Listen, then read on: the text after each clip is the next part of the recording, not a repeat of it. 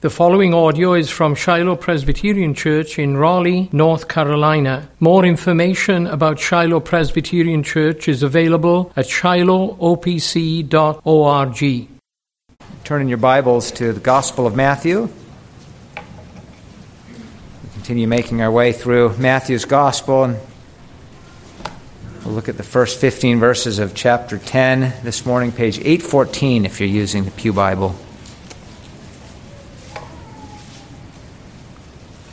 Matthew chapter 10, verses 1 through 15. This is God's word. Let's worship him as we listen attentively. And he called to him his twelve disciples and gave them authority over unclean spirits to cast them out and to heal every disease and every affliction.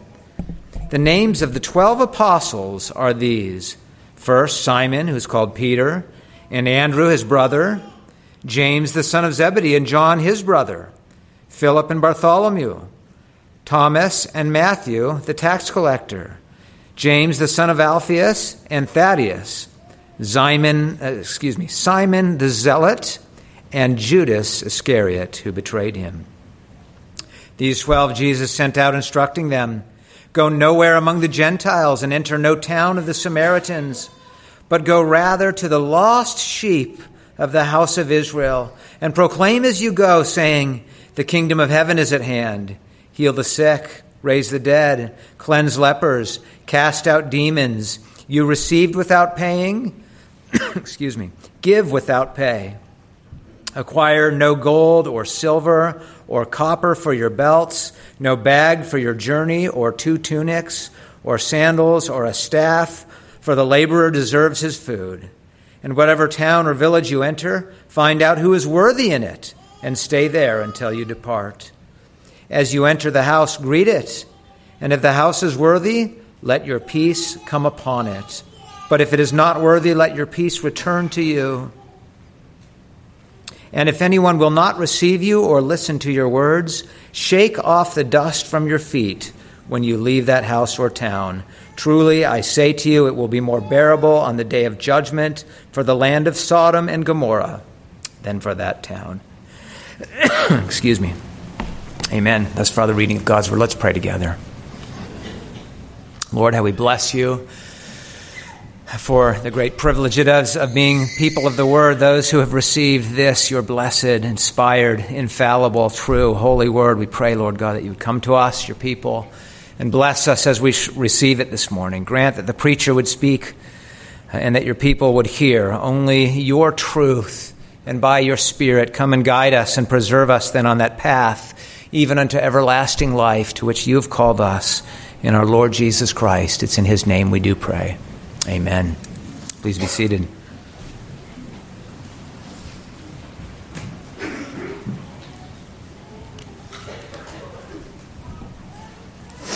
Well, as we've made our way through Matthew's gospel up to this point, we've known that Jesus has had disciples. He's gathered a group of those around him. We really haven't known any of the details.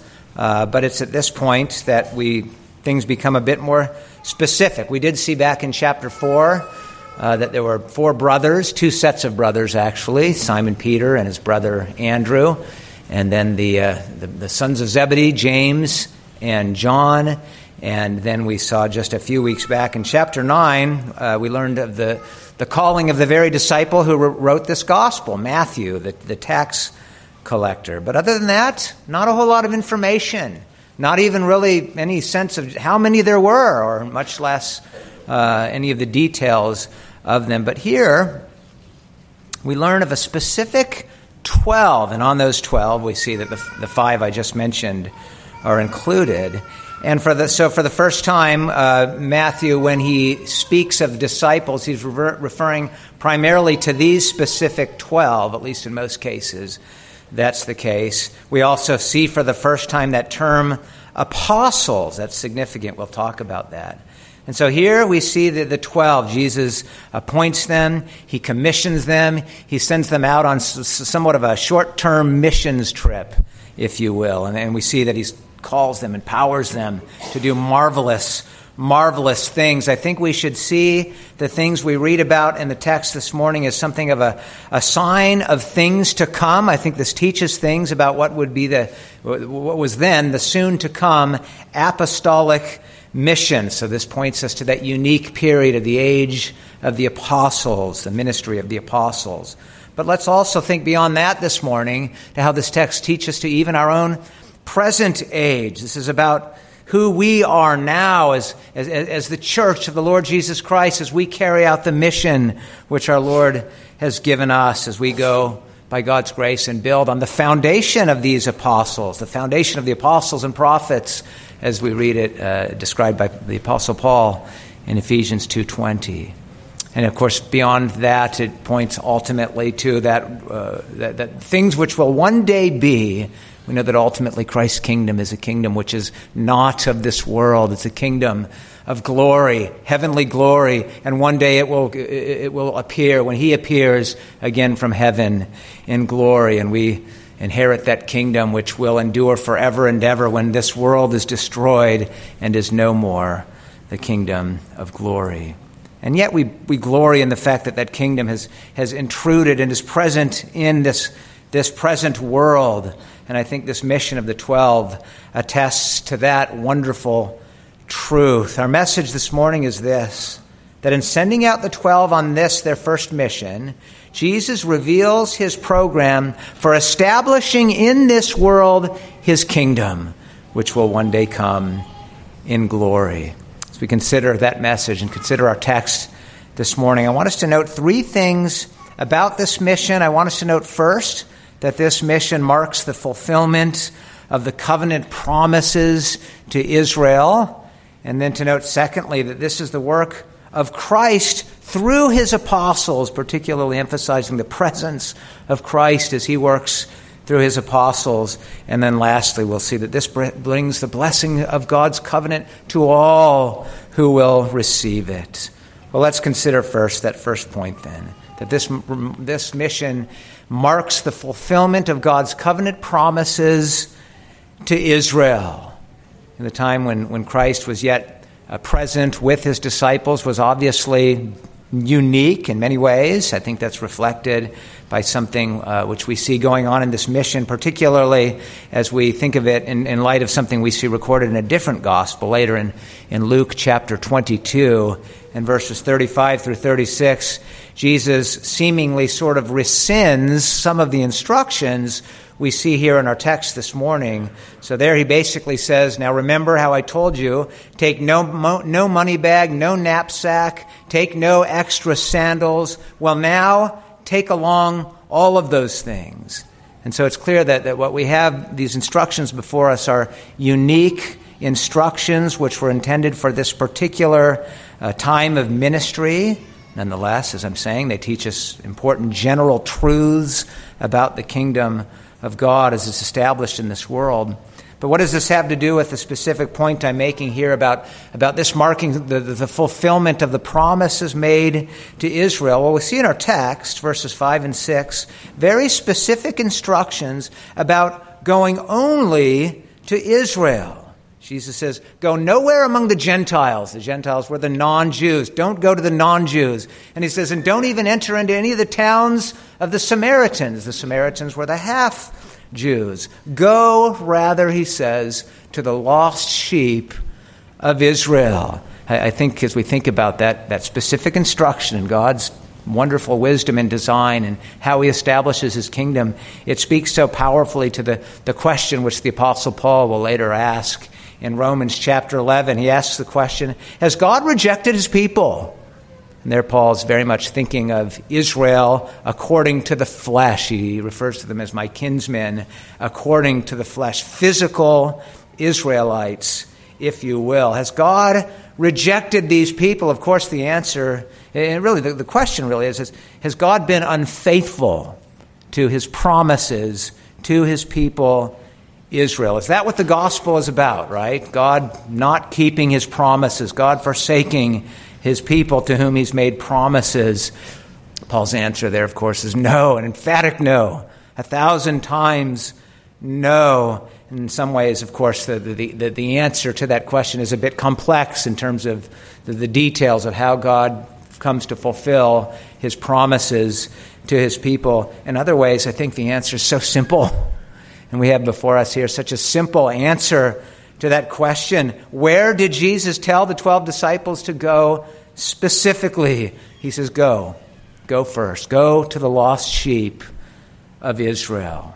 No one can claim that God was lying when he made those special promises to his people, Israel, he, he made them special, set them apart among the nations, and made those promises. Jesus, in fact, came to fulfill those promises. He came to bring the promised kingdom. What were the apostles sent out to proclaim? Verse 7 that the kingdom is at hand. The kingdom is at hand. The kingdom, that was the fulfillment of God's promises to Israel. Jesus, the King, He's the promise, right? That's what Matthew's gospel is all about. That Jesus is, is the Messiah promised to Israel. He is the Christ, the Messiah. He is the son of Abraham.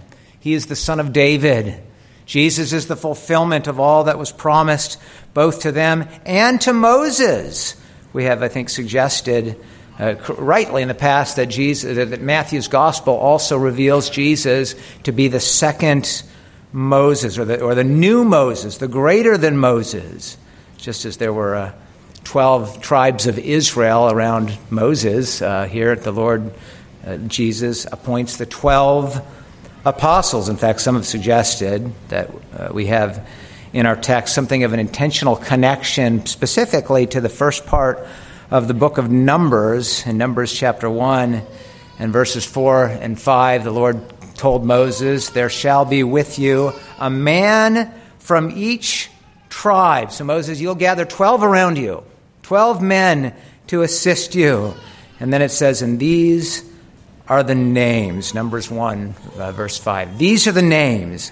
It goes on to give the names of the 12 men who would represent the 12 tribes of Israel. Well, some uh, suggest, as we look at our text this morning, I think this is probably right, that there's a deliberate echo of that statement in verse 2. The names of the 12 apostles are these. These are the names. And then Matthew gives the 12 names. So in Christ Jesus, God does not forsake, He does not forget about His, his promises to Israel. He comes to fulfill them. How, how fitting it was last week that, that Pastor Holst rightly focused our attention on verse 36 of chapter 9, where we saw the great compassion of Jesus. He's the compassionate shepherd. He looks upon the people who are like sheep without a shepherd. And where does he go first? Where does he send his disciples to go first? Go to the lost sheep, the lost sheep of Israel. We know, of course, that this does not mean that the Gentiles will be left behind. Of course not. Without a doubt, the, the, the, the, gospel will be shown to be the, the power of, of God unto the salvation to all who believe, to the Jew first, right? But also to the Greek. Here we're focusing on the, the, the Jew first component of that fulfillment of God's plan. Lostness. Think about that this morning. The lost sheep of Israel. It's an expression that reminds us of what we heard again this morning, didn't we? It was because of Israel's sin, because of her un, un, uh, covenant breaking, unfaithfulness, that the nation came under judgment. They became lost, as it were. God had warned them that if they turned from Him, that they would suffer, that He would send his, their enemies against them in judgment, and they would be conquered, and they would be taken captive, and they would be scattered among the nations. They would be made to, to suffer under all of the curses of the covenant. And we know in, in Israel's history that that's just exactly what happened. But, but God also made promises of His mercy that He would come to them again. He would come to them in their lostness. And He would do this, this great work, of course, whereby the hearts of the peoples would again be turned unto Him. And He would come to them and He would heal and He would forgive, and he would remove the curse for those who would turn to him. He would remove the curse and replace it with blessing. So, Christ, in sending out the 12 to the lost sheep, he was just doing the very thing that God had promised. The Lord, the God of the covenant, he would indeed fulfill his promises to his people, Israel. Indeed, we continue to see that as we move to our second point about this mission of, of Christ's disciples, as we see what it teaches us about his, his plan for establishing his kingdom in this way. The second point is this it's the work of Christ through his apostles. Work through, and I would say important to see here, the presence of Christ with his apostles. We know that the great, the great blessing of the covenant is God's own presence with his people, right? Well, Jesus, he is God. That's what Matthew tells us. Emmanuel, God with us. And we so, see so wonderfully in these mission instructions the promise of Jesus, then, uh, of his own presence with his disciples, his own work through their ministry. We see it in verse 1 as he, he gives them his own authority to do the very works that he has been doing authority over unclean spirits, to cast them out, and to heal every disease and every affliction. And we see it especially if you look down at verses 7 and 8. The command is not only to proclaim the arrival of the kingdom, but to, to demonstrate and prove the arrival of the, uh, of the kingdom, to show forth its, its presence by doing four things. We see uh, four kind of categories of deliverance, if you will heal the sick, raise the dead, cleanse lepers, and cast out demons. I think this was, was stated intentionally, purposefully, for the purpose of, of reflecting these very works that Jesus has already been doing himself in, in chapters 8 and 9. Jesus was doing something most remarkable here, wasn't he? The very works that you've seen me doing, you go forth now and you do those very works. Just imagine this, friends. Just imagine a, a, everything that Jesus has been doing, astounding the people with, with his amazing works. Now they're to be multiplied by 12 as he gives that same power, that same authority to his, his own disciples. Go forth and do those very works. So there would be many healings, healings of every sickness, every physical affliction. People would even be raised from the dead, and demons would be driven out of those whom they'd oppressed. These things were to happen in, in all the different uh, villages of, of, the people of Israel. Such a powerful, powerful testimony, testimony this would be. All that Christ has done multiplied by 12. No one could deny that Jesus was the Messiah. No one could deny that the kingdom had come. The kingdom of Satan would be destroyed. And God's kingdom would be a place free from suffering free from the, the rule and the tyranny of Satan, free from all of the effects of sin. And it would be proven, proven so powerfully by the words and works of these disciples, these apostles whom Jesus was sending out. When I preached on this years ago in Karamoja, spoke about this, I said for a while there'd be no need for doctors. They'd be put out of work, at least for a time. They'd be left along with the people marveling at the great work that God had done. Surely all of this demonstrates, yes, that Jesus is, is the Messiah, yes, that he's the new Moses, the supremacy, I would say, of Christ over Moses. You know, those, those 12 whom Moses called alongside him never had the power to do all the works that Moses did. They never did works like this.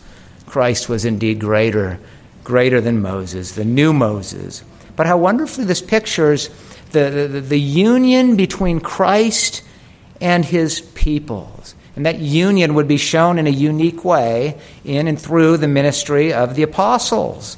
Again, as I mentioned, this is the only time that Matthew uses that word apostles, and I think it is good, as I mentioned earlier, for us to think about what this teaches us about the apostolic ministry. And, and by the way, let this, as we read this, let this be a means of, of strengthening your faith this morning. How do we know that the gospel is true?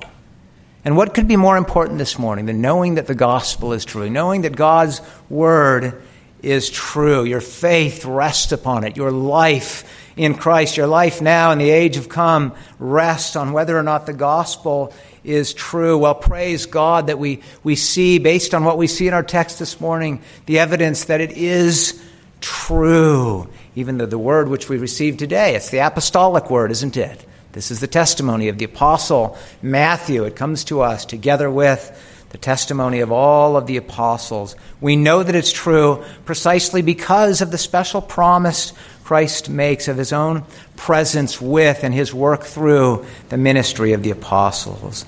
Again, the mission here is, is, is really a sign of things to come.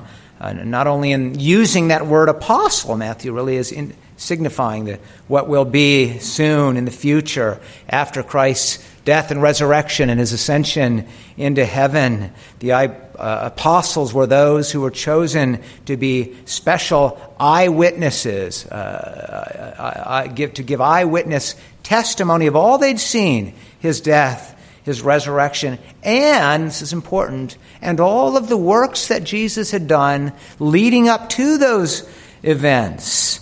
There's an important point, I think, that we can make in this regard. And, speaking of Matthew, even indi- giving indication of future things, notice the thing he writes about the very last apostle whom he mentions there at the end of verse 4. He mentions that name, Judas Iscariot. What does Matthew already tell us about Judas Iscariot? This is the one who betrayed Jesus. Tragic, and yet, of course, we know this was all according to God's plan, and marvelously we can say, see the way the Lord had purposed to use even the betrayal, even the falling away of Judas, to teach something important about the apostolic witness. I think you can see this if you flip over in your Bibles, if you'd like to see it yourself, to Acts chapter 1. Acts chapter 1. Here's where we read about the time later after Judas had betrayed his Lord and he had, he had ended, taken his own life. And in Acts chapter 1, then, with Judas now dead and gone, the apostles saw the need to replace him. They understood the symbolic importance of that number 12. But what do we read in Acts chapter 1 and verses 21 and 22 about the qualifications for Judas's replacement? Here Peter is speaking, and he says in verse 21 So one of the men who have accompanied us during all the time that the Lord Jesus went in and out among us, beginning from the baptism of John until the day when he was taken up from us, one of these men must become with us a witness to his resurrection. Note that. Again, how do we know this morning that the gospel is true? Well, by God's design, we have the testimony of these ones who were there witnessing all that Jesus did, even from the time that he was revealed by John the Baptist to Israel up until the time that he was taken up into heaven again. All the, these 12 were, uh, all bore witness to these things. But as we consider those words, together what we see in our, with what we see in our text this morning, I think that only strengthens the, the, the apostolic witness. Christ appointed these men not only to be witness, to be with him present, witnessing all the things that he did, but even more than that.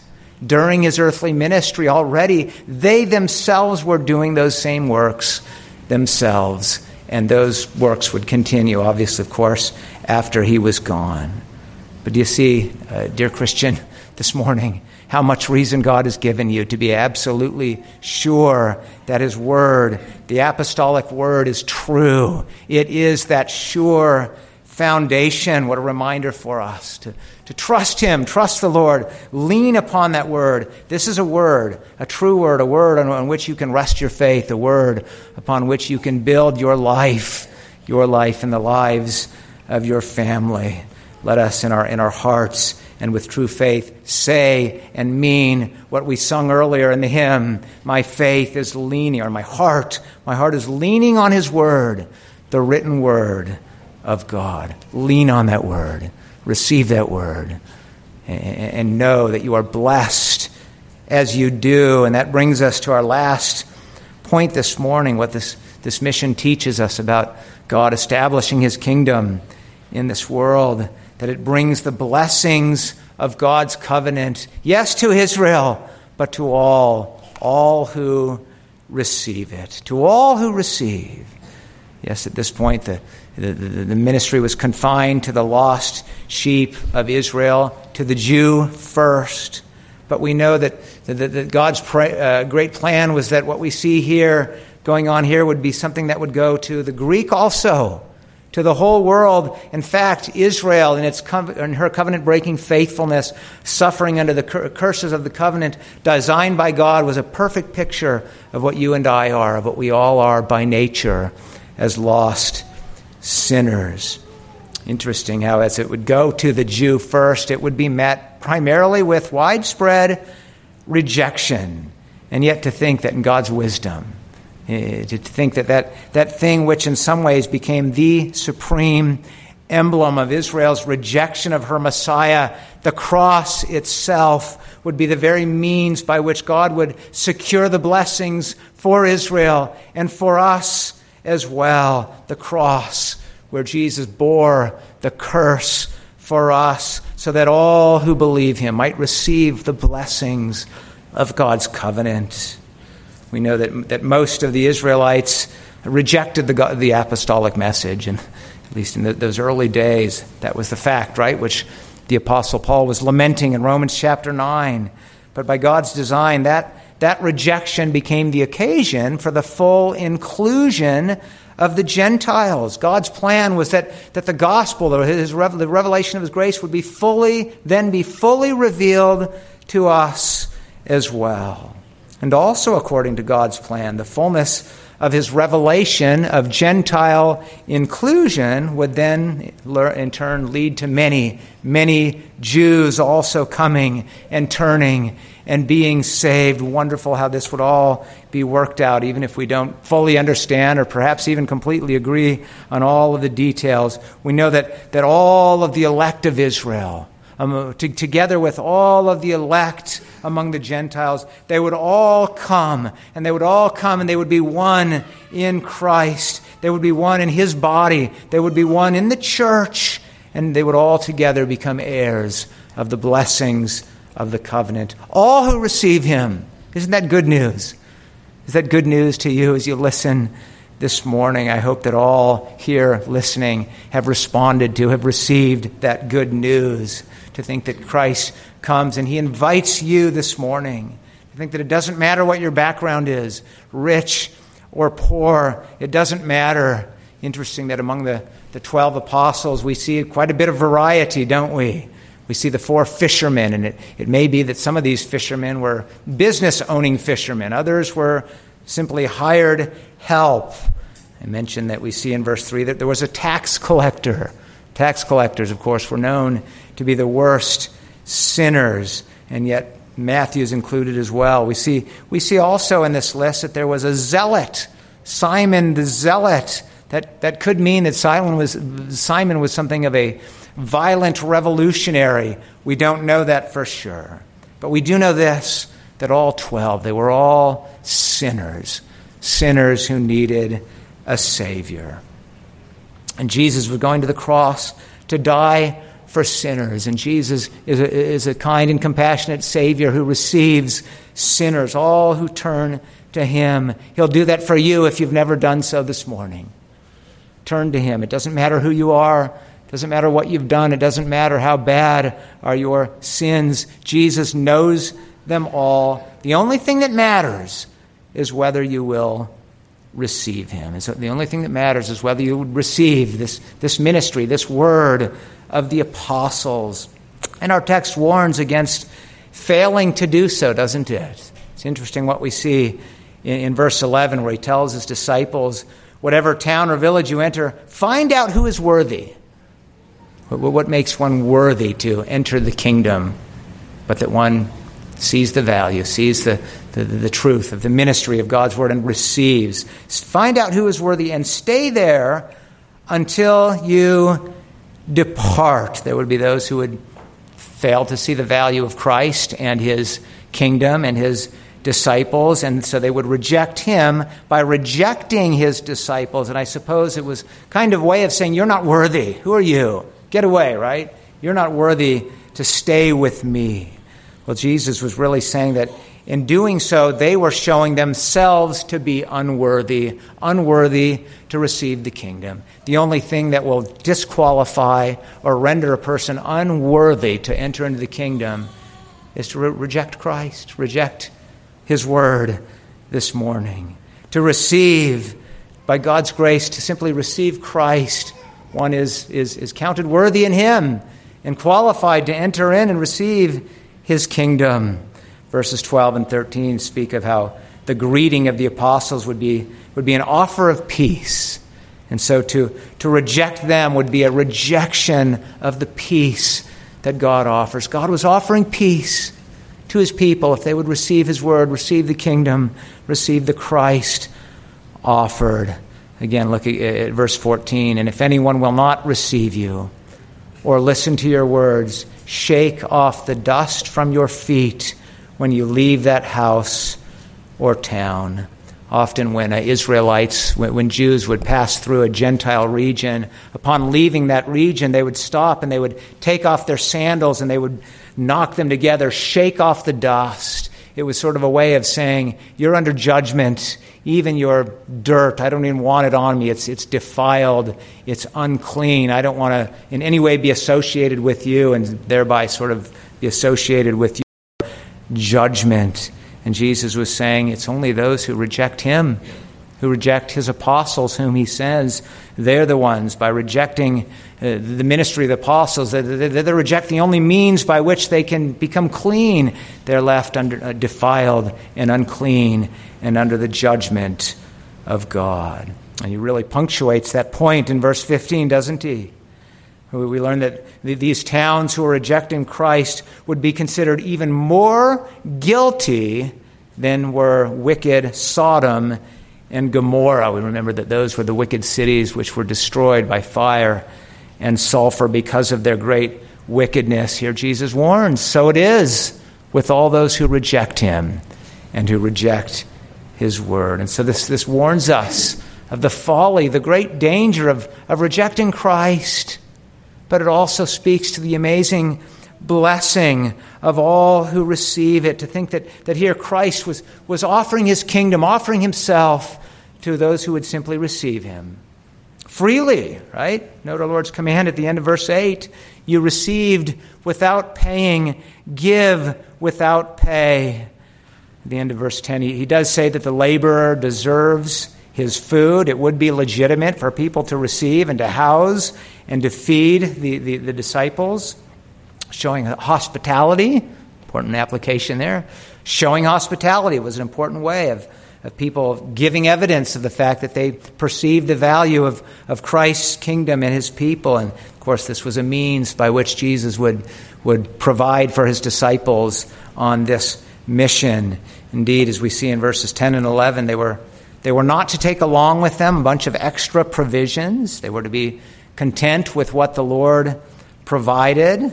They were to be content with the, the particular place that they were first offered to stay. They weren't to, to go looking for a better place. You can imagine if you went into a, a town once you were there and they saw the great works you were doing, it might be, hey, you want to come stay at my place? Jesus said, no.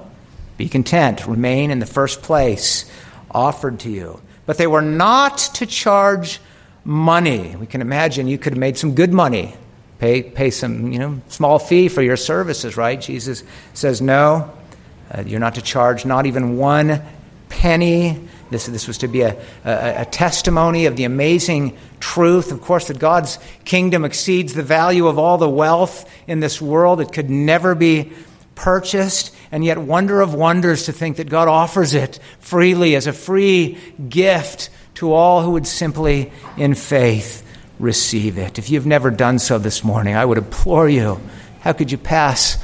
Uh, pass on such a generous offer like that. Turn to the Lord in repentance and true faith. Believe in the Lord Jesus Christ, and you'll receive the forgiveness of sins, eternal life, the lavish blessings of God's covenant forever and ever and ever. You'll inherit a home where there will, there's no more sickness, a place forever free from all wickedness, free from the rule of the devil, no more death, a place where you dwell in the presence of the Blessed One, Jesus, forever and ever. And even now, if you come to Him, you'll be blessed to take up your place in His kingdom, in His church, Brothers and sisters, let this encourage and strengthen us all in our heavenly calling as those who belong to Christ, citizens of his kingdom, members of his church. There's so much we could say by way of application. I'm going to focus in on just one thing this morning. I want us to think about how this particular mission, this text should encourage us with regards to our belief that God is calling us as a church to plant a church. Think about that, that work which we pray that God will do down in Fuquay and Holly Springs. We were not going to go down there and do miraculous healings of the sick or raising the dead or cleansing lepers or casting out demons, not in the same way that the apostles did, although these are wonderful expressions of the salvation which we've experienced if we belong to Christ. But we don't, we don't need to go and perform apostolic signs and wonders to prove the message that we bring. The, apostles have died off, they've completed their ministry by the grace of God, it's been fulfilled. Christ has fully attested to the apostolic word. But we have the privilege of, of building then on that apostolic foundation. Christ is building his church. And if we, be, if we believe that this church plant is of him, and he'll make that clear to us, and we believe it is of him, then we fully expect him to do a marvelous work in building his church. We should see ourselves as, in the same way Jesus commissioned his disciples, apostles, we should see him as commissioning us to do something marvelous and great. It's going to be a lot of work, isn't it? Is it really possible? Do we not believe that Christ is, is able and that He will do that work in us and through us, that He will provide all of the strength that we need to do all that He commands us to do? Do we believe that Christ goes with us with His own presence as we go? We might say, This is going to be expensive. Just look what the market has done. Do we not believe that, that, that God is rich and able, that He's able uh, the very one who has lavished upon us the infinite riches of his own kingdom, that he is unable to provide all that we need to go forth and do that work. It's going to require much sacrifice, really, on the part of all. We should all be willing to do that. Do we not believe that every sacrifice we make can't even begin to, to, to compare with the, the riches with which he repays those who, who make sacrifices to serve him? An inheritance and glory is ours, an inheritance and glory which is infinitely greater than any sacrifice we might make in this world for the sake of his kingdom. Let's go with a confidence. The kingdom has come. That's our message. We, we, we are the kingdom. We belong to Christ.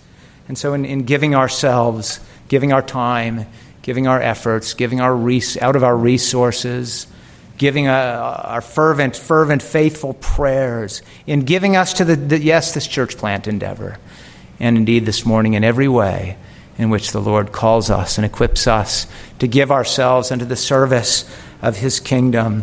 Let us do so with great zeal and great faithfulness. Let us live as His kingdom people. Let's pray together. We pray, Lord God, that you would help us to do just that, oh Father, gracious God, how we bless you. And we praise you for your, your kingdom lavished upon us in Jesus Christ. Oh Father, that we would walk in a manner worthy of such a, a great kingdom. We, we need your grace. Help us. We're thankful that your grace abounds to us, that though we are indeed great uh, sinners, we have such a marvelous Savior. And so, Father, we pray that with the same power of the Spirit that was at work in the apostles of old. We pray that you would work in us and enable us, Lord God, to, to please you in all that we do. Help us to live as faithful citizens of your kingdom. We ask for these things in Jesus' name. Amen.